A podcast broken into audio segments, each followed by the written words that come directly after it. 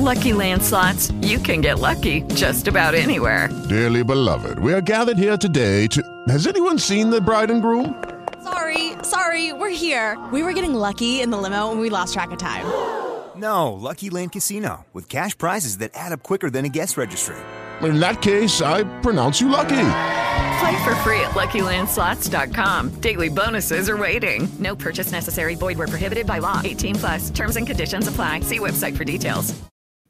Howdy, folks. Happy Wednesday. Happy Hump Day. We are nine days away from the NHL trade deadline, and nothing has happened yet. And I don't know whether that's for any reason, but we'll see. But we'll discuss that in a few minutes. Eck will be joining us, but we start as always with the pre-show. Go ahead, Russ. Yeah, so I want to bring up something that I think covers a few different sports for an argument. Um, I wrote about this for Full Press today for baseball. You can go Full Press MLB. Uh, so everybody's kind of wondering on like Twitter, where's Madison Bumgarner? And the interesting thing is, he's only 34. And I hear this all the time. Well, Russ, why are you saying you shouldn't sign a player to a four or five year contract? He's 29 or he's 30. Well, mm-hmm. I'm learning, and I hope everybody else is starting to learn that in all pro sports, it's different than it was in the old days. They're higher impact, they're harder to stay uh, healthy in. Right. And 29 now, I think, is like 33 then, back when I was growing up. And so, as an example, Madison Bumgarner at 34, nobody really wants him, but he's been bad for three to four years. And Arizona signed him to a mega contract. He was getting over 23 million a year for the last three years of his deal with them. Yeah. And got virtually nothing. They got a 15 and 30 record. So I think it's a cautionary tale. Like when we talk about defensemen, Russ, what are you talking about? This guy's 29. You could sign him to a five year deal. What do you mean? And I'm like, be careful about that. Well, and and Kev, there there doesn't seem to be any patience any at, at, at, all any longer in all these sports with when it comes to the aging guy. Like yeah, I remember like Jamie Moyer who pitched into his late 40s and he was a junk ball lefty, but he was still effective into his 40s. And you know, Bumgarner has that record of you know pitching really well in the playoffs. He hasn't pitched well lately. I'm surprised somebody doesn't give him a shot at a one year, $1 million contract unless he won't take that. I'm not sure what the dynamic there is, but it doesn't seem to, there doesn't seem to be that willingness in most sports to give that veteran guy a shot. Well, I think it's selective. I mean, you know, there's you know a guy like Carlos Santana, like teams trip all over themselves to keep him in the league, and he'll be 38 years old this year. And you know, we have in the NHL, um, you know, uh, Sidney Crosby having one of his best seasons. Um, right. He's an older player as well. So I'm not sure that it's, you know, there's, I'm, I'm not sure I buy that, you know, 29 is the same as 34. I, mm-hmm. but I do think because of the contracts, as Russ pointed out, um, they're being a lot more careful now about what they're what they're going to do on that. But I, you know, I I think they're going to take it by a kind of a case by case uh, situation. Uh, you know, sort of analyze where the guy's at, and you know, in Detroit, uh, the team that I cover, the Red Wings, um, the GM just doesn't like to give out a term, and uh, he begrudgingly gave it to uh, to uh, Larkin, um, but um, Dylan Larkin, but. Uh, everybody else has pretty much been, you know, four-year deals, and uh, so it's going to be interesting to see what he does with Moritz Seider and Lucas Raymond this summer. Yeah, but he'll probably be more willing to with those guys since they're in their early twenties and yeah. get them for their entire prime. I'll just just going back to the the pitching thing, and then we'll start the show. And I'll continue to say this until either he gets signed or he's compl- or it's proven that he's completely blackballed. Um, Trevor Bauer was cleared. Trevor Bauer. Now, you know, there's a lot of baggage there. There's a lot of, you know, stuff there. But, you know, we've had players in Major League Baseball who abused their wives and they got jobs in, in Major League Baseball. This guy was cleared of any wrongdoing. It was, and and I'm surprised. This is a Cy Young Award winning pitcher. I'm surprised nobody has given him a one year deal and said, "Okay, we'll see." There, you know, it's like, you know, Peter, is it is it like the, the that these teams are so afraid of the backlash of a player that has some sort of issue, even if he's cleared, they're they're they don't want to touch it. It's radioactive.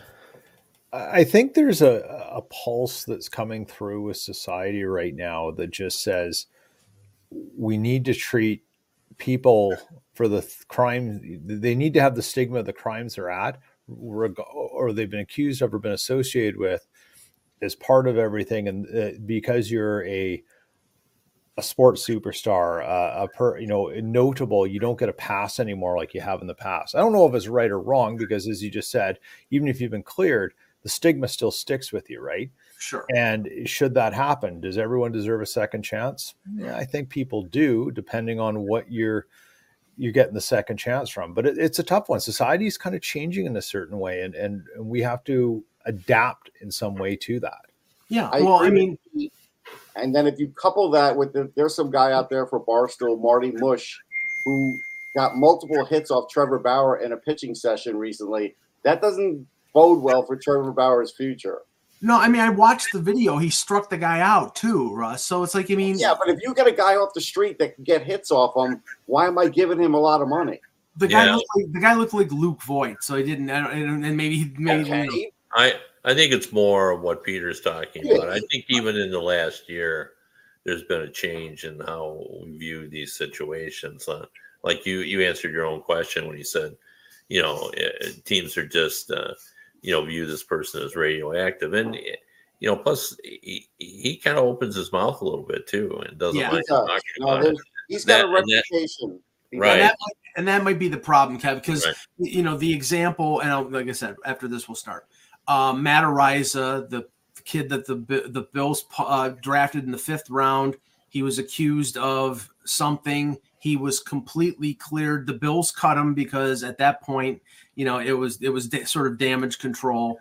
And then what happened? He was cleared and the kansas city chiefs just signed him. And he was completely cleared. He was not charged.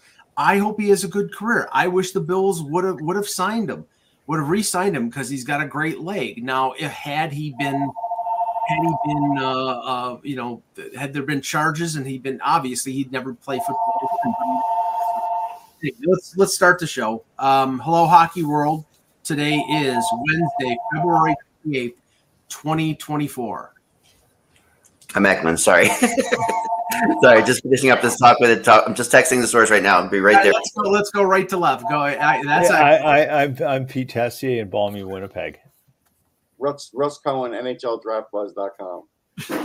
Uh, Kevin Allen, and if we're going to talk about uh, weather, I got to bring up that it was 61 last night driving home from the game, and then I got hail pelting my car. And today there's snow flurries outside my window. So it's, it's a crazy world. It's it's absolutely bizarre. And this is the Hockey Buzzcast here on hockeybuzz.com. While Eck is talking to his source, I do want to touch, and since we have Peter here, um, yesterday Gary Bettman and Bill Daly were in Winnipeg. And Peter, the, the gist I got, I, I okay, I understand why they went there, but it was like they went to Winnipeg and they said, hey, everything's fine. This is a great franchise. Okay, then why are you there? It was all it was a regularly scheduled visit. This was oh. this was in the works. It was part of his regular tour that he did. Ah. And I think but was it? He, I don't know because no, it was. It, it, was even I, with I, the panels. Even with the yeah. panels, it was. Well, because of the interview uh, with Chris Johnston in the Athletic, it became more than it was, and it sort of came in. You know, he's just doing his regular thing, him and Bill, and they were, you know, flew on the jet. I don't know, probably flew home last night as they tend to do and watched a game, met with some people, met with some sponsors, met with uh, some business community privately, and then did that session that you saw Russ on. Uh, that yeah, I watched hosted. it. I have a few takeaways. So my first yeah, I, go ahead. When they, when they sort of blame the franchise, hey, maybe you should have kept four or five thousand seats aside for corporate sales at the very beginning, but hey, that was in, in the past. Okay. But then somebody did try to ask the question about them only, only having about 15% corporate support, and they sidestepped that. And then basically, in the end, the overriding thing was hey, just come out and see them. It's not that simple. Like they did talk about the in game experience a little bit, but not to the degree that Pete has. And I think Pete yeah. has a better handle on it than really what Gary Bettman well, found out about yesterday. If Gary Bettman is worrying about in-game experiences and stuff for 32 franchises, then he's got way too much time on his no, hand. he's not. Right, right, right. Like, but you know, he's talking about it. I, I, think you know he made the point that we always knew that with this building and this market that it needed to have a guaranteed 13-5 in the building each each game to work long term. And I think that's the part that's gotten lost in a lot of this is long term. Um, you know, I wrote a long series of tweets. I think it was 25 on Saturday because there's a lot of noise coming out about that article and stuff. And, mm-hmm. and some local media had written about it too. I think we have to remember some cyclical things around markets. And I didn't even get into this because at 25 tweets in a series, you're sort of you're really pushing the boundaries. But people forget there were only two franchises in Canada in the 90s who were safe at one point, guaranteed to be safe. Right. And you don't need to guess who they were. Right. A large national, like like the Walgreens of Canada, called Shoppers Drug Mart, had they bought bulk tickets in every market other than Toronto and Montreal, and they would use that as a discount promo to come in and help buy tickets to boost the season tickets and stuff. Right. That was when the Canadian dollar was really terrible. Right. Um, but it happens the stakes are just bigger right now because there's just that much more money there. People are way more aware of things. And Winnipeg has, unfortunately, a very frail psyche about its civic image and the pride in it. And if you really want to take, like, there's a lot of reasons to be critical of True North. There's a lot of reasons to be critical of Mark Chipman and his approach to things. I think the biggest thing that uh, that really surprises me is as a guy who built, you know, built his family wealth in the auto industry, which had a fundamental shift about 25, 30 years ago from just selling cars to long term service relationships. He should have understood that's the nature of sports, and sports fans are even more fickle than people who buy cars, right? And he should have known that, and he should have built some of that knowledge and the way they collected data on people, the way they looked at things into the management and the relationship building within Winnipeg. And we probably wouldn't see things as dire. Well, and I guess they're not that dire, but as significant a drop as we saw. And, and that's really what it is. In the end, if Gary Bettman was going to sound the alarm, I don't think he's afraid to do it. Right. I think Kevin, you would agree with that. If Gary sees a problem, he would probably yeah. call it out. Yeah, I, I think a lot of this um, is related to the idea that um, it speaks to what hockey's problem is, which is that it remains a gate revenue driven league. Yes. And so, as much as we say, you know, when people are saying it's better for the league when Toronto and Montreal and the New York Rangers and the Detroit Red Wings are all making the playoffs what right. they're really talking about, even though the, the dollar signs never come out, right. is the money that is generated by the playoffs. In those major cities, you can uh, charge uh, boku dollars uh, uh, for playoff tickets, and that you know keeps the revenue high, and of course the players get a fifty percent split of all that. Well, in the same token, you got to make sure that your lower revenue teams, the gate uh, teams, and Winnipeg being among them, you got to make sure they're perfect um, because you mm-hmm. can't have any slip ups there and losing any money on the bottom end because you don't really know, especially in a 32 team league with only 16 make it, whether your big heavyweights are going to make the playoffs. You know, we're going to have the Montreal Canadiens, they're not going to be in again. So, you know, that's important. So that's why I think, you know, when something like this happens in Winnipeg, um, you know, it gets written about just because um, the, the, league office is sort of where, and you know, are, are, you only as strong as your weakest links? Um, yeah, I don't think it's necessarily true, but I think you do have to concern yourself that everything is going absolutely perfectly in those environments. Well, one thing about the in-game experience, uh, it was announced yesterday that the the Sabres uh, are putting a new scoreboard in at the KeyBank Center and a new roof, and I can tell you that the fans here don't give a damn about the new scoreboard. They care about the fact that the team hasn't made the playoffs in 13 years. Don't get me wrong; they they'll like the new scoreboard, but they want playoff hockey, and they're not getting it. Yeah. Um, the other the other thing the other thing is Kevin. I want I wanted to ask you on this, and maybe it's just my whole my conspiratorial mind here.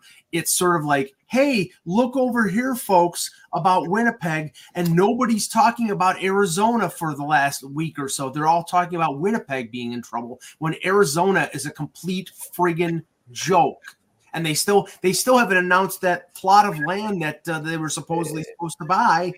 Yeah, well, uh, you know that you know again it's always about money and i don't think you need to be a conspiratorial person to uh, realize that and in, in my estimation this is all about the markets that people think you're going to ship arizona to they want for expansion and the to you know the entry fees for that.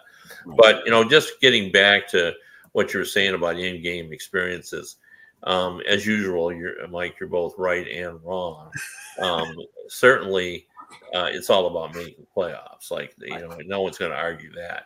But anyone that thinks that that the fan base doesn't care about what happens within a game, you know, you know, don't they don't realize the lesson of the Tampa Bay Lightning, who was among the first to put that in-game experience. And now, when people say, you know, just going to a Tampa Bay game is like such a great experience. Now, it helped that they had a great team too, yeah. but they also had a lot going on. And uh, in Detroit, um, they got rid of. They have uh, this uh, between periods uh, uh, almost broadcast within the arena, and they got rid of that. And there's been a complete backlash to that. Um, you know, people like that, and it's not. They said, well, we wanted to do more, uh, you know, in game.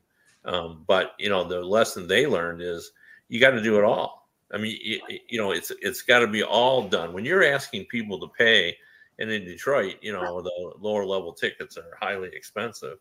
Um, you know, you, you got to do it all. You got to have an in-game experience. You got to have a successful team. You got to, um, it's got to be convenient. You got to have wide concourses. It's, you know, all of that. It's the only way you can, you know, people feel like you, you should get your money's worth for a couple hundred dollars a ticket.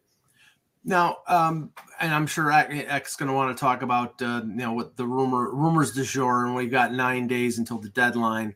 Um, but I wanted to start off here because Russ and I were talking about this. Can I throw something in about Winnipeg for a second, though? Yeah, um, go, go, ahead. Um, if you remember right, when this when the whole when the whole Winnipeg team was bought from Atlanta years ago, there was always this feeling of like, okay, they're they're going to Winnipeg. It felt like a strange place for them for this ownership group to go to. Remember, they were from Toronto, correct? They were a Toronto area group, I believe. Well, the, the David Thomson, the real yeah. estate partner of Mark Chipman, yeah. is is Thomson Corp, which is he's right. like the twentieth richest man in the world. Right. Right. And he but he's not necessarily a Winnipeg guy, right? He's from No, but he does spend a fair bit of time here. I'm sure he does now with the team there. Yeah, yeah. but um, but you know, but uh, there was always a fear that that the Winnipeg was a temporary thing at the time. Um, do you remember this, Kevin, at all? I remember there was a no, thing. Not, not, not at all. I okay. I, I, I, know what you're talking about, Eck. It was. Oh well, they just hold the franchise, flip it, make a quick bit of money, yeah, and then we'll find a real home for it. No, that was definitely some speculation there. Yeah. Oh, that that is true, but I, I don't think they that the league saw him as a placeholder. No, but the league, the league, always has a rule that you can't you can't sell or move a team for a certain amount of time after. Right, right, right. But I think what the what Winnipeg's advantage was back then, if you remember what was going on, was they couldn't get anybody in Atlanta to buy the team. Yeah. I mean, like no one. And the uh, ownership there had really abdicated responsibility. They tried essentially to turn the keys over to the league. And Gary yeah. Bettman said, you know, that's not how it works. Right. You, you know, got your you say, you know, I'm not going to pay my mortgage anymore. You know, uh, right. so you're you're financially responsible. So you know, and we've talked about this before, how hard it is. Like you need time to uh, start a, a, new team up. Like you need time to market, to hire, and do all that. So when when it was all falling apart and they couldn't get anyone to buy it, they needed to go somewhere where they had a pretty good idea they had everything in place. Right. Well, Winnipeg had everything in place. A little bit smaller arena yeah. than they wanted, but they had a team that was playing there. They had a tradition.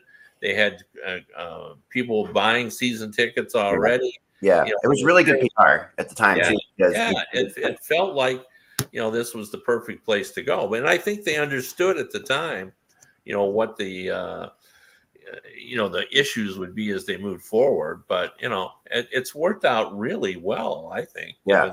The circumstances. Remember the whole "make it seven thing that was going on before the Buzz Silly thing and all well, that. I mean, here's, yeah. here's the other thing. I brought this up the other day.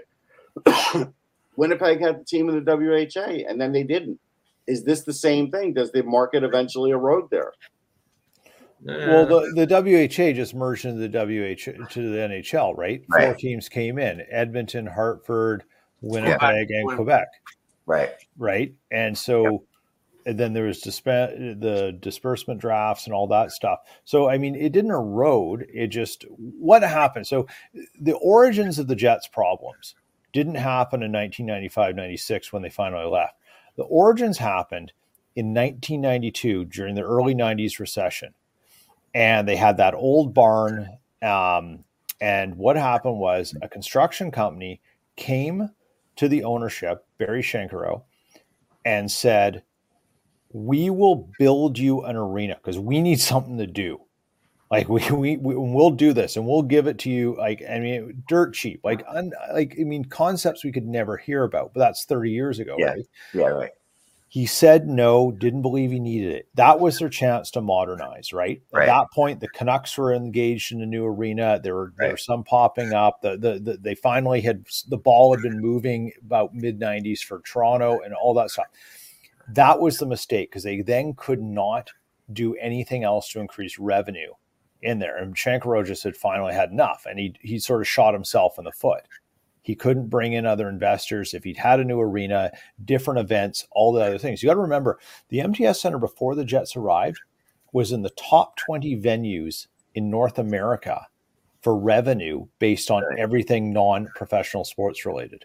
Wow. So there's a paying public and a demand for that place. They could have had it 20 years yeah, ago. You have a desperate group of people up there in the freezing cold, Pete, trying to figure yeah. out what the hell to do with their time.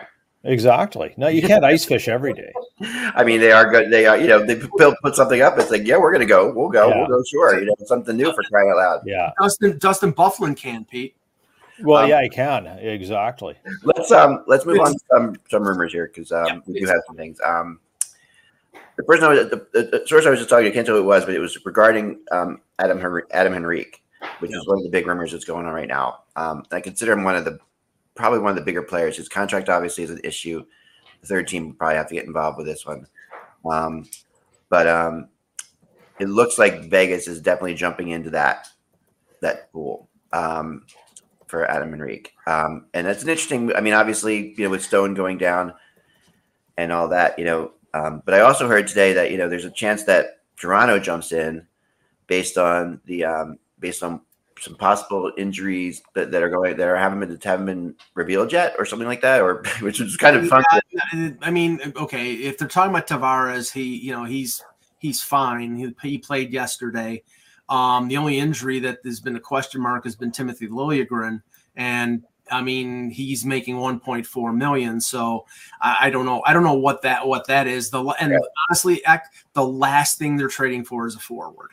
It's all right hand shot defense. Yeah, no, that, it would make sense. I, that's why I was curious. If I mean, if if Tavares, if they know, if we know, they know something about Tavares that we don't. Like, if, if there's something like if Tavares needs to have like some kind of surgery that might end his season, then you then that that might be where this is heading. You know, that's right. The, that's eleven million off. That's eleven million off your cap. But the, what, it, it got me into a discussion with the person I was just talking to, which I think is worth discussing here, and that is, you know, quite often we have these like quote unquote superstars at the trade deadline. You know, um, like Patrick Kane last year, for example, or you know, and for every year there's somebody, you know, a, a dying contract um, of a guy that's like a real star. And we always talk about how the players that make the difference at the trade deadline are generally not those guys. they generally have they, they, those guys get traded for quite a bit of money usually, but they end up you know playing playing one round or two rounds and being dumped out. Where you know the Adam Henriques of the world you know they are they are difference makers in the playoffs. You know they are this is the kind of guy that matters in a playoff series. Well, um, a lot more. And and you know, we don't have the top stars, but we do have a couple of these guys. Like, and you know, they he was saying the same thing about Tanev. Tanev is the same kind of thing. It's this two way defenseman. This is the kind of guy you want to get in, in the playoffs, but usually there's bigger star power. Well, look, Kev, the, the, the the biggest guy last year acquired at the deadline that ended up being a key player for the team that eventually won it was Ivan Barbashev with with Vegas. Yeah. So that, but you know, I, I was joking with with Russ on the show on Monday. The Patrick Kane that's playing in Detroit right now is not the Patrick Kane that the Rangers traded for. Had the Rangers traded for this guy, they would have probably beaten the Devils and they probably would have made a, a, nice deep run in the playoffs. But he was not that guy last year. No, he was playing on one leg. Yeah, yeah, sure. he was playing on one leg. Um, what do you thought? What are your thoughts on Henrique, Kevin? Yeah, I mean, I've heard uh, just as you had that the you know, people are, you know, his contract is just at that point um, where it's problematic. The five yeah. was five eight, right?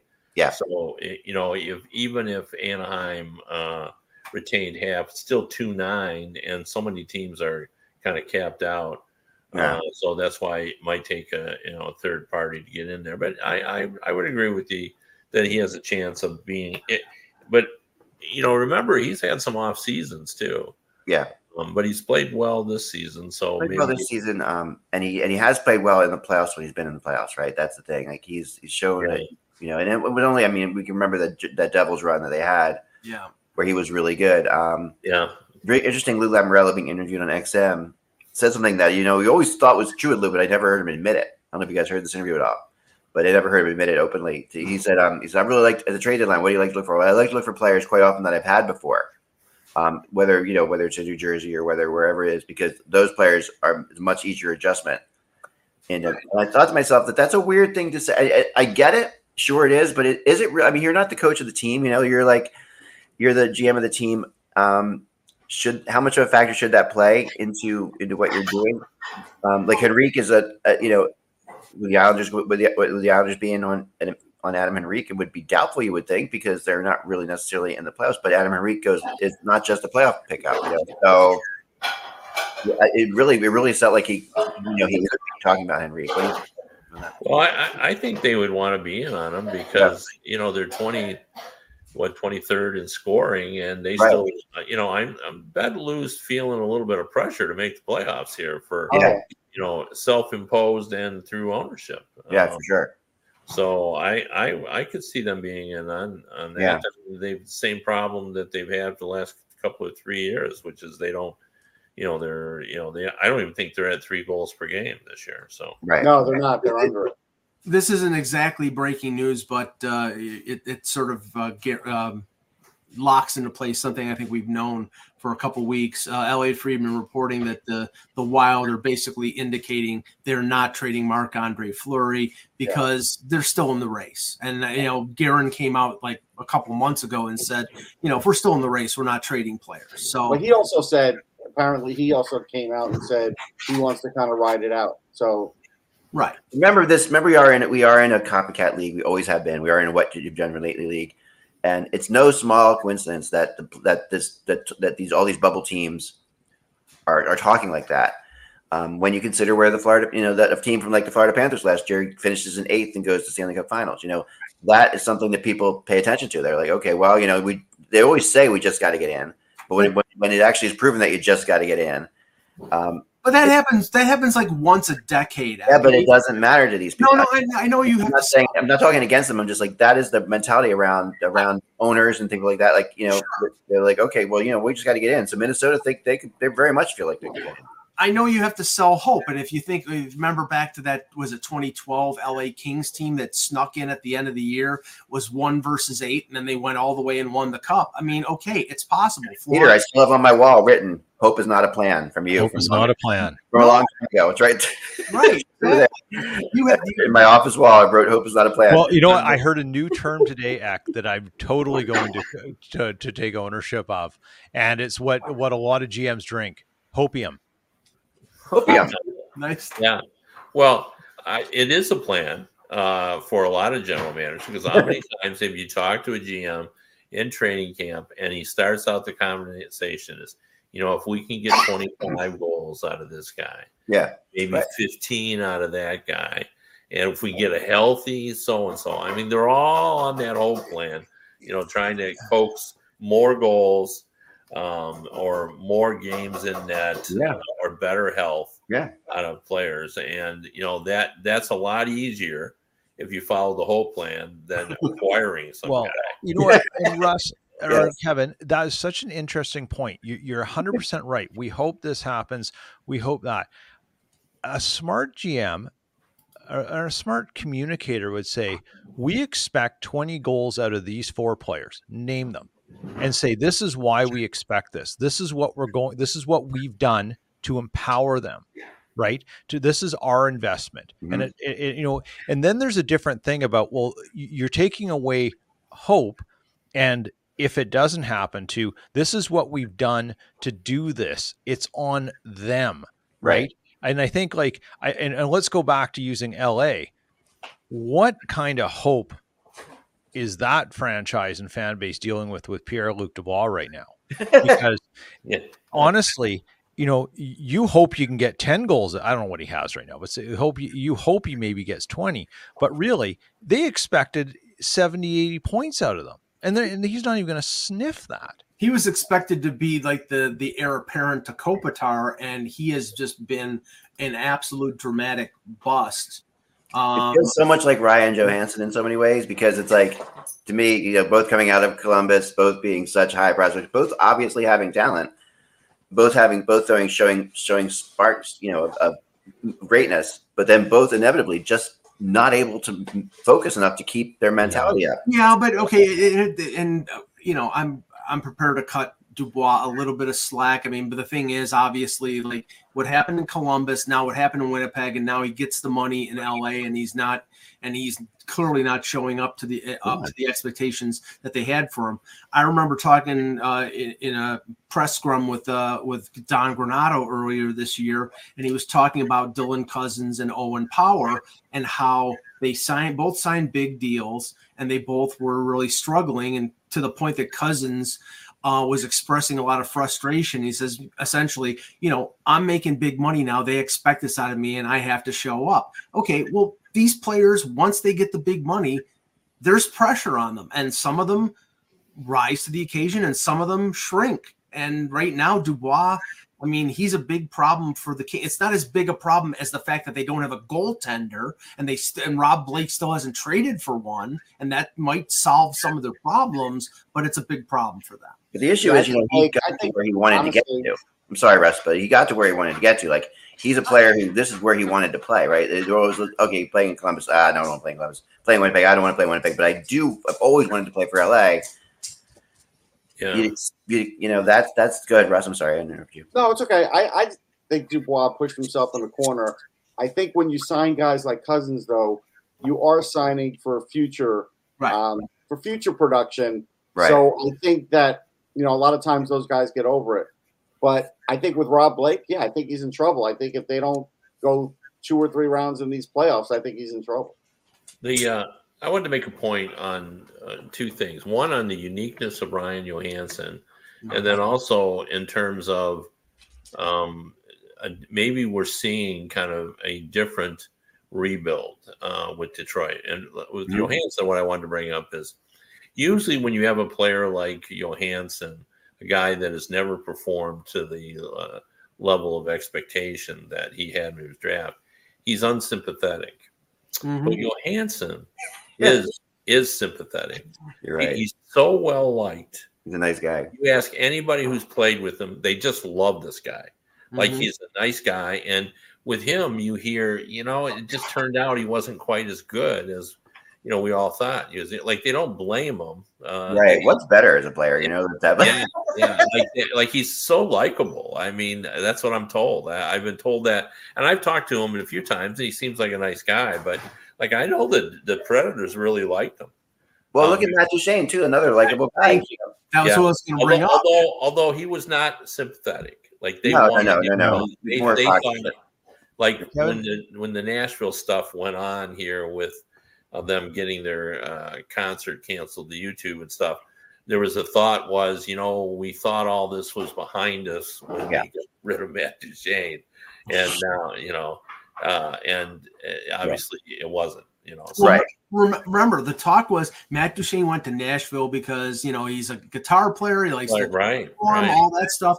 And then you know he goes to Dallas. He's second on the team in scoring. And when they go to Nashville after the game, where is he? He's at one of the bars playing with his Playing playing guitar, guitar. So Yeah. No, but the, walk the, oth- the, the other thing I wanted to bring up because I, I think this is fascinating, and it just occurred to me a couple of weeks ago. We think of um, a rebuild as you go to the draft, you draft a bunch of people, you filter them in, it takes time. Mm-hmm. Uh, and then there's the other thing called a retool, where you just change everybody. But Yzerman is rebuilding, but not in the strictest sense. Like, uh, you know, everybody's talking about, you know, last night Carbery said, this Detroit team right now is as good as any team in the league. Like, I mean, they're, they got it all going on. You know, they've they've scored five or more goals in a third of their games. Think about that. Yeah, yeah. Five or more in a third of their games. They can they cycle the puck, they move it, you know, they control the puck. Um, you know, they're fourth in the league in scoring. They got a goaltender, Lyon's doing it all. Well, you know, people are talking about, well, finally, you know, it's taken Steve a long time, Yzerman. Yeah, but you know, he's only got two draft picks yes, on the team. Yeah, two of his guys. yeah. He- you know, he does has Lucas Raymond and Seider. Now those are good players. yeah, But the rebuild in Detroit that's arrived is a bunch of veteran guys that he either signed or he traded for. Yeah. So I, I mean, this may be the most unique rebuild. Now he'll have more next year, right. but you know, the, Well, and the hope is, I mean, that that you know, hope again. the hope is that you know these guys, um, these veteran guys, give they they they they instill these good habits into these young players, right? And that's what. well, Well, I mean, we're Well, the also young players hoping- aren't around. We're also Yeah. hoping on Alex Lyon. Like that's that's still a hope. I mean, he's a pretty good goalie, but Alex Lyon's still a hope at this point. right, but yeah, what- for sure. He's, but But what Yzerman is, what Yzerman has done is put together an, an effective hodgepodge. Yeah. You know, he's he's Yeah. got he's you know he's got one very good player that he that he uh, uh, that he had when he came into the organization in Dylan Larkin. yeah, He has two premium draft picks in in Raymond and Seider, and the rest are free agents and trades and pickups off of waivers. It's it's a different assemblage of talent that he had in Tampa Bay. the the look at the free agents too, because they're also people who have never really been able to find a long term home. Yeah, Right. And, And- he did, and- he's not giving it to him because he He's doesn't- giving it to him, but he's giving them success, Yeah, right? And and I I remember I can't remember who said it, but a, a- an, an observation I, I heard a number of years ago, and it was the best fourth line players or depth role players are former top draft picks who never worked out. Right. Mm-hmm. And there's- and look at what's on that. Look now, maybe not draft picks, maybe they're free agent, maybe they're college entries. Look at what's on that team, Right. Yeah. and it's like, hmm, Well, the fourth line. maybe they all work out when you build out the right ecosystem for them. Well, the, the fourth line of Detroit, right, in the last game includes Sprong and Fabbri, who have a combined 30 goals. like, like how many yeah. Right. how many fourth line players do you have? But those are two players again who didn't who who were who didn't find happiness in other places, but everybody thought were going to be really good. Both of them were very mu- very. I think it was it's because of injury. Fabbri Fabbri was could also injury, but I Yeah, think that's right. Fabbri was in, but you know the you know again I, to speak the uniqueness of a player, and there aren't many players like this. But Sprong, of course, we all know last year in terms of of uh, points per minute played, I think led the league Yeah. because he played less than eleven minutes. Well, he's not playing any more minutes than that in Detroit either. But Um, one difference is how many fourth liners because Fabbri and Sprong both get power play time. right. You know, and usually you don't. But you I know, mean, Sprong has always had this great shot, and he does. we all yeah, saw it when he was drafted. But the other parts of his game yeah never don't came exist. around. No, Now, where I'm they don't get Detroit- exist. And I want to give Detroit credit because Detroit got not only Sprong playing that way, but Rasmussen too, because Rasmussen was just an offensive player and really nothing else when they drafted him. And at, at one point you were wondering if he was going to work out, and they've extended Yeah. him. Yeah, no, they, they did extend him, and now, you know, Jeff Blashill asked him to be uh, Jordan Staal, and at the time, Marc Staal was in Detroit, and there was a lot of discussion about whether he could be that, but he is that. Um, Yeah. You know, he's a guy that can check.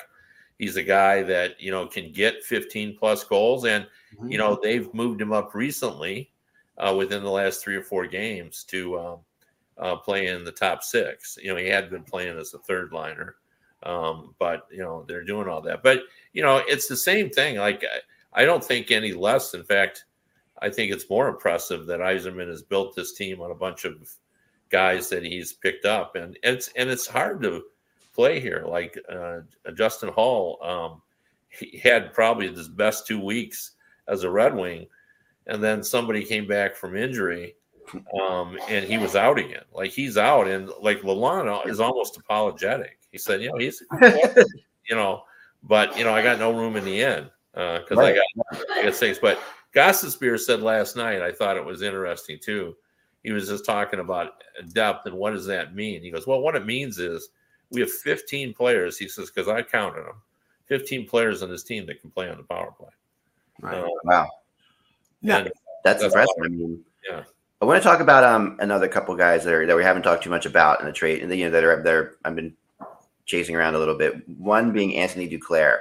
Mhm. Um, an, an interesting, an interesting pickup because I mean, remember last year Anthony Duclair was hurt in the playoffs um, for Florida. Had to start off really strong for the Panthers, then gets hurt, returns and never got back to the mode. But he had, he had a really strong year for the Panthers in general last year, right. and you know looked like for all intents and purposes that he was going to stay there. And then they just let him, they let him go, they let him walk, right? So um, now he's you know he's sort of he's sort of in no man's land, but and he's going to get moved. Um, it was a one year deal. Um, the teams I have on the on the chart right now for them, I have the Rangers at thirty percent, the Panthers at thirty percent. I'm maybe bringing him back in. L.A. at twenty, Vancouver at ten, and Minnesota at ten. Um, I mean, everything I've heard from like all the you know the the people reporting on on on Duclair connect him back to Florida, and it make it makes a ton of sense for for one simple reason. If you look at Florida right now, and they're they're an extremely solid team. They beat Buffalo last night. They they're getting great goaltending. Their defense is is you know with with Ekblad and Montour back, their defense is six deep in terms of quality. They only have four offensive players after Verhaeghe, uh, Reinhart, Barkov, and uh, and Tkachuk. It drops off the planet. They need another scoring winger. Pro- I, would- I would say, you know, guys like Lundell and Bennett and and and you know, they're, they're, picking it up though. Those two guys. Right, but, but they they need another scoring and Duclair's not making a ton. I think he's making three, something like three, three point one or three point two. So if San Jose retains fifty percent, that's a deal. The problem with this is Zito's got nothing to trade. He's got no draft picks. He's got you know very few prospects. So I, I that's how that- that's the only thing with Florida. I think they want to add, but I don't know if they can add because they don't have any. You know, it's funny He has about be Duclair. Uh, creative. He, he- he has found ways before to do things. Sure, Sure, I know. I think he's got a few prospects he could trade, but he's like an enigma. Duclair, like he last is. year was his best playoffs. Before then, he really wasn't good in the playoffs, and I don't know. And he's having a marginal year. Like he for the for the talent base that he has, you would mm-hmm. ex- you would always expect more from him. Always. He's the kind of guy that looks amazing at times. Like we've talked about, like I, when I, I a couple years ago, my thirty wacky predictions said he was going to have a forty goal season. Like, and it was best based off of like a cup. This is many. This is like three or four years ago, but based off of watching his the goals that he did score were incredible goals. You know, they were just they were he would just have this ability. He was obviously full of talent and full of speed, and he could do a bunch of things. But then you know he just disappears for long stretches of time. Yeah, Uh, he's got, he's got 11 goals in 52 games right now, but that's second on the San Jose Sharks. So you have to say, you know, he's on a team that is terrible. Another guy I really want to get Kevin's opinion on is um is Matthew Dumba, um, who, who's out there, and uh, I've heard a lot of people interested in him as well. Mhm. Um, he is another year on his. He did sign a No, no, no, he's a Oh, free yeah, agent. I'm sorry, I'm thinking of somebody else. Yeah. Sorry, I'm thinking of somebody else. Um, so Matt Dumba I have right now with Colorado, Toronto, New Jersey, Florida, Philly.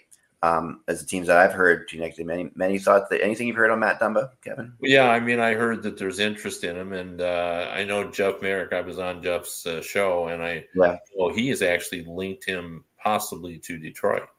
Okay. Um, so I, I don't. I mean, I know the the Red Wings are interested in another defenseman, even though they got seven.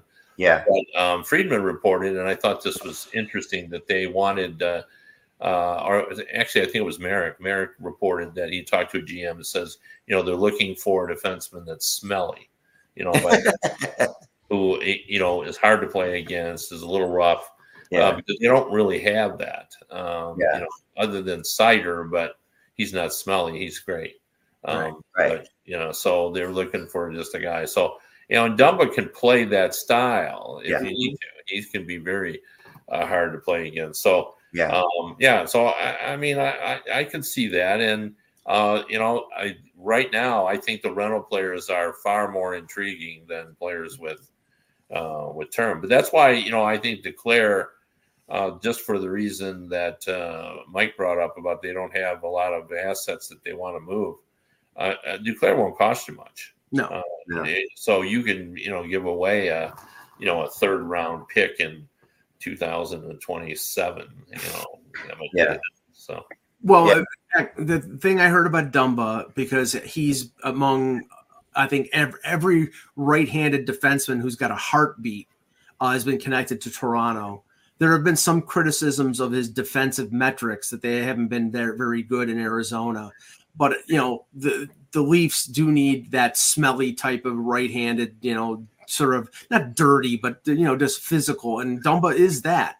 Um, Dallas has been another team that's been connected to him. I, have heard the star because the Stars are looking for defensive help uh, past you know Lindell and and Heiskanen, and I mean he would be a pretty decent. And I think they're a little worried about the age on Ryan Suter. So um, that I, I think that makes a lot of sense. But I, I, I know that Toronto tried to sign Dumba in the summer, and they pivoted towards Klingberg because Dumbo wanted over five million yeah. on a deal, and now and he ended up signing in Arizona for less than four. Yeah, Arizona retains on him. Then I think a team like Toronto and Detroit makes some sense as well. Although you know. I, Kev, do, do, they do they really need another defenseman if they're not I playing? Just- I, I, don't know. That's not. I think my feeling is I know uh, what Friedman said uh, or what Jeff Marek said about the the guy that's smelling, but I think they'd be interested in a top four defenseman just because they really would like to get a guy. But I I think they would be more interested in the guy like Hanifin um, mm-hmm. um, or Tanev uh, or someone of that, or you know, Chychrun, right. someone right. of that ilk um, yeah.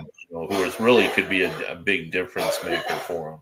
And then yeah. you know they could perhaps trade Olli Maatta back. I mean they like they like Maatta a lot. He's a very nice uh, sixth defenseman. But um, yeah. you know it's uh, if you could upgrade the defense, I think they would be more interested. But it'll, it'll be interesting. I mean, you just never know what uh, yeah. Steve Yzerman is thinking. Uh, right. So, right. Well, Eck, I wanted to ask you this because you know you you have the your your finger on the pulse of what's going on. I, I mean, I mean, we're nine days away from the deadline, and you la- in the last few years, you started to see the deals break around now, and then the deadline deadline day was dead. And I mean, everything that's being said out there is because they're you know they're trying to conserve that last little bit of cap space, the daily accrual. But I think things are sort of blocked here by Hanifin and more Tanev uh, yeah, and, one, and once that once that gets moved, then it it all breaks free. Is that what you? I think. I mean, I think that that is playing into it. Tanev is definitely a lot of teams that definitely are interested in him for sure. Hanifin, I still think a lot of teams believe he's going to resign in Calgary at the end of the day. Um, I talked to some people about that, and even though Hanifin is, you know, he's out there for sure, I think that the, the, there's a feeling that you know that they're going to get him signed. Um, I, the bigger the bigger block block logjam to me, honestly, is just the amount of teams that are still in the race. Like that, the fact that there's like there's just a bunch of teams, and that I think is is is the bigger thing that's affecting. It's why it's dragging on longer. Yeah, there's longer. too many. There's too many I mean, teams. Well, it's hard to make a decision. Yeah, and it's who they are too. Yeah, who they are. Like, right. like, the, like, like the Penguins right you know, like if they were the you know a different team they might have already given up the ghost but because right. of the Penguins. They're hanging in there, and the New York Islanders are ten behind Detroit. But you know, Lamoriello, I think, is self-imposed pressure, and then the ownership pressure. I think he's gonna um, be active too, even if they're still ten yeah. points out. But yeah. Russ, Russ said it to me er, earlier today. They're not looking because we were going through the, the standings. They're not looking at Tampa, who's got 69 points, who's the second wild card. They're looking at Philadelphia, and they're all and there's four Metro Division teams: the Devils, the Capitals, the Penguins. Yeah, they're all and they all have games in hand on on the on the Flyers, and they see Drysdale getting hurt, and they see uh, Ristolainen on injured reserve, and they see them and they see the possibility of them trading Walker and Seeler and saying, okay, we got a chance here because this team might fold up in the next week and a half. Flyers put Peterson on waivers today too. What's that, Kevin? Yeah, I think they're bringing Sandstrom up. That's why they bring Sandstrom up, right? Yeah. Yeah, I, I, I do think they are looking at Tampa Bay though. Like Tampa has has shown themselves to be vulnerable. Well, Russ, yeah, their defense, their yeah. defense isn't good, and I will tell you this: there was a, an adjustment the Flyers made in yesterday's game, Kev. Vasilevskiy didn't look great at the beginning, but there was a one-one game for a while. Yeah. And then he looked shaky on a long shot, and the Flyers started shooting from long distance, and he had trouble. And and they were going over his shoulder long distance, and that was the shakiest I'd seen Vasilevskiy in a long time. Well, I, I, consider myself fairly knowledgeable of like the depth of NHL organizations, and I have to say, after Hedman and after Perbix, I don't know who the hell these guys on the Tampa Bay blue line are. I don't know them, it's and that's a good blue line. It's not. No, it's definitely it's definitely hurting a lot. Um, it, it is interesting. Remember last year there was um question whether Ottawa was going to make a move. We're, we're going to we're going to be buyers and sellers in the trade deadline, and then they they blew two games like right before the deadline. They, yeah. they, they, got killed. By, I forget who it was. I think it was Detroit, right? No, it's the other way around. Detroit. Oh, the other way around, right? Oh, Detroit was in the race late, and they lost back to back games, and then Yzerman traded Bertuzzi, and yeah, right, yeah, right. That's what it was. I'm sorry. People, yeah, so, people were crying. It was quite a mess. So. I feel like that. Did we're we're at we're at that with a couple teams in the next week here. Like I feel like we're at that. You know, Pittsburgh wins last night. You know, that's that's that's that throws them. You know, if Pittsburgh loses last night, that could change. Pittsburgh come they could beat the Flyers in that game too. Pittsburgh still thinks they have some hope going on too and they are absolutely a team that's built. You know, if, if they're sellers, that's a major life decision for the Pittsburgh Penguins. You know, that's like something we've never seen. Well, 2006 was right, right, right, right. But so by, by, the way, by the way, Kev, you you know you wrote that piece about Bertuzzi for for Detroit Hockey Now, and the hottest player in the NHL since you wrote it is Tyler Bertuzzi. He scored yes. he scored six, I think five or six goals in the last four or five games. He's yeah. been you know, so well, that's, that's that motivation. He's so popular in Detroit. I'll just write that he's now the hottest player, and you know. Yeah, there you go. Right, you work. So, I mean, the um the Predators are one of those teams too that you know like um you, you know uh Barry uh, Trotz comes on the other day and was they, they had the season ticket holder thing or whatever they had and and he says to them uh, he says people ask him about whether they're going to trade Saros and he said he didn't come out and say he wouldn't which was which was really interesting first of all because he said but only if we're you know if we're not in it you know, would I trade? Would I consider trading him? Well, they're in it, but they're in it, and they've won like seven in a row, right? They've won a bunch of games in a row here too. So they're. Oh, more we did hear Dawson Mercer's name creep out um, yes. with Saros talks with the Devils, and like I can see why the Devils wouldn't make that deal, honestly. Well, the funny thing is, like, if they trade Saros close to the deadline, it's the closest. It's the closest example to and I don't think you know the the, the Predators are going to go on and win win the Stanley Cup. But if you remember, 1993, the Maple Leafs had Grant Fuhr and then a young Felix Potvin as as his backup, and they knew Potvin was the, the, the starter, and they traded Grant Fuhr to Buffalo for Dave Andreychuk and a first round pick. And the the Andreychuk acquisition helped them yeah. you know, get to within one game of the Stanley Cup final, and they had a goaltender in Potvin who played for the most of the next decade. Right. Askarov is the Potvin in this scenario. Saros is a good goaltender. I, you know, just I don't know if you're going to get a Dawson Mercer out of New Jersey or you're going to get. Right, that's the difference in today's hockey. Back right. then, teams were willing to do that. Now it takes a lot to develop a Dawson Mercer. Exactly. There's a lot of people. There's a lot of people who don't believe that Saros can. Go ahead, Pete. You had something to say with that. No, no, no. I was just. Oh, okay. So um, no. So I, I, I agree with the um, a lot of, there's a lot of talk about Saros being too small. A lot of you know, like around, like, you know, he's not big, small enough. He's too small to win it in the Eastern Conference. I think that's. I said he's too small, but he's playing damn good. Yeah, I mean, he, he, doesn't play, and he doesn't play in a in a weak division. You know, in the, the Central Division, there, there's not a lot of wimpy teams in that division. It's not like you know that. I, it, it's not like the Metro Division is the big bad Patrick Division. It, it's it's it's really to me it's kind of bizarre. We did want to ask Pete one thing though, because I did I did just put Tanev um, as my favorite now for the win to go to the Winnipeg Jets um, from talking to people today. Um, you know, it wouldn't surprise me, but I'm curious what would be going back. Yeah, me too. Um, well, you, could ahead, Cole, could Cole Perfetti be going back? Because of, I heard uh, what what was the talk was is that Perfetti is not playing, getting a lot of minutes there, and he's not exactly a favorite of the coach. Not not to say he's a bad player or he's doing anything wrong, but that he's just not being utilized for being the the type of talent that he is. So that's an interesting uh, Uh, thought because if you saw the comment from Rick Bowness, he was pressed about Perfetti the other day, maybe yesterday, and it came out. He said, "Well, I'm trying to keep him in the lineup." Yeah. Is that a vote of confidence? No. no. like, I can't recall the last time I heard a coach say. Only a coach as old as Bowness would say something like that. You know, like he's like right? that. Really, that to me is like you know that's just that's that's nuts. You know, I'd be surprised if they were going to give up on him that early. Mm-hmm. But that would mean then, and Russ, you could back this up, that probably any of the prospects that we've talked about in the past are off the table then. McGroarty and yeah. well, McGroarty's yeah, not going anywhere. McGroarty's not having a good year, but I ran into him the other day, and, and yeah. I think that's just like circumstance. I, I yeah. think he can, he can get back on track without a without a yeah, problem. But so, I think we talked about Lucius. We talked about yeah. um, Lucius Lambert. might be the only guy they're willing to part with because he's had an injury history. But yeah. you can see he can play, and I'd be shocked if they really would do that. Yeah. Listen, last night I had the fortune of sitting right behind the Jets bench. Nice. Beside the um the runway, the tunnel. Yeah. I think anyone who writes about hockey should spend I a couldn't game, agree anymore. A game there. Yep. I couldn't pay attention to the game because I was so fascinated by watching what was on the bench. Like it was blowing my mind the way the coaches moved in and out. You yeah. could hear little things. And what was super interesting was last night there was a fight between, I think, Schenn and um, Lowry.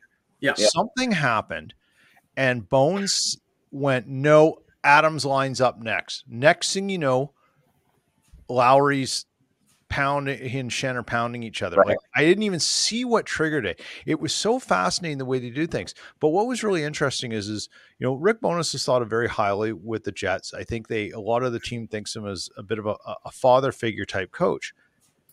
He's very distant away from Perfetti. And so to yeah. to that point, Mike, you bring that up. You know, he's reaching in, he's talking to guys. He didn't really do that with Perfetti much. And you know, you you wonder like because I think if I'm correct, this is the end of Bowness's contract. Yeah. And are they going to sign him again or not? And if they're going to keep him, and I don't see why they wouldn't if he wants to stay. He's played well. I mean, coach well. Um, then if Perfetti's not his guy and you're going to lock him in, like lock Bowness in for another. If he's taking another deal, it's probably going to be for three years. You, and then that might become expendable. I just don't know if they do it for a rental of Tanev. Right, and, and, oh, and you, you, can't trade Cole Perfetti for that.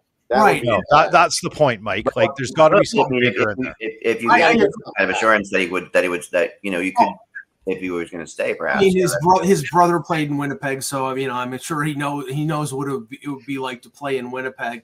But I agree, you can't you can't trade a young asset for a guy that you don't know. And this is this is my argument in what I wrote today in hockey for Hockey Buzz about like the players that Toronto shouldn't trade for, and one was Walker, who I, I, I you know just don't think is the right fit, and the second one was Tanev and the and not for the reason that he's not a good defenseman, because he's a really good defenseman and he would satisfy all the needs that Toronto was looking for.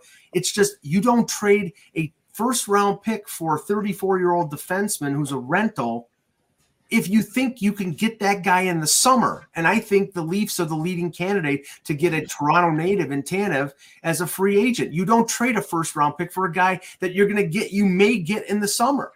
You just don't that, Mike. But you know, yesterday we talked about that. Where we're going to talk about it on Monday. But the reality is, you know, like you can't also just throw away a season like this from us. I'm not saying throwaway season. I'm not saying throwaway season, but I'm You saying don't do everything you can. you don't okay you if you're the toronto maple leafs you don't have any draft capital for the next two years if you trade their first round pick next year you don't have a first and second next year you don't have a first and second the following year Yeah, it makes no sense. It it makes, makes, no, sense. You, you, I'm not saying don't trade for an Ilya Lyubushkin or a third round pick or something for Matt Dumba. You know, those, those I- deals are, are, are, are, you know, those work almost just as well. You don't trade a first round pick for a guy that you might get in the summer. You just don't do it. I think you just trade Marner for Pettersson and Vancouver's first. There you go. Pettersson's going last thing I want to throw because we're running out of time, and I really wanted to get Kevin's opinion on this. Um, a guy's name for came for the first time today with um at least with the people I've been talking to, and that was that was um Adam Larsson out in Seattle. Yeah, everybody likes him. You know, Yeah. blocker, tough. You know, good one-on-one defender. Yeah, So But I, have- I have to ask that. I have to ask this question, Kev.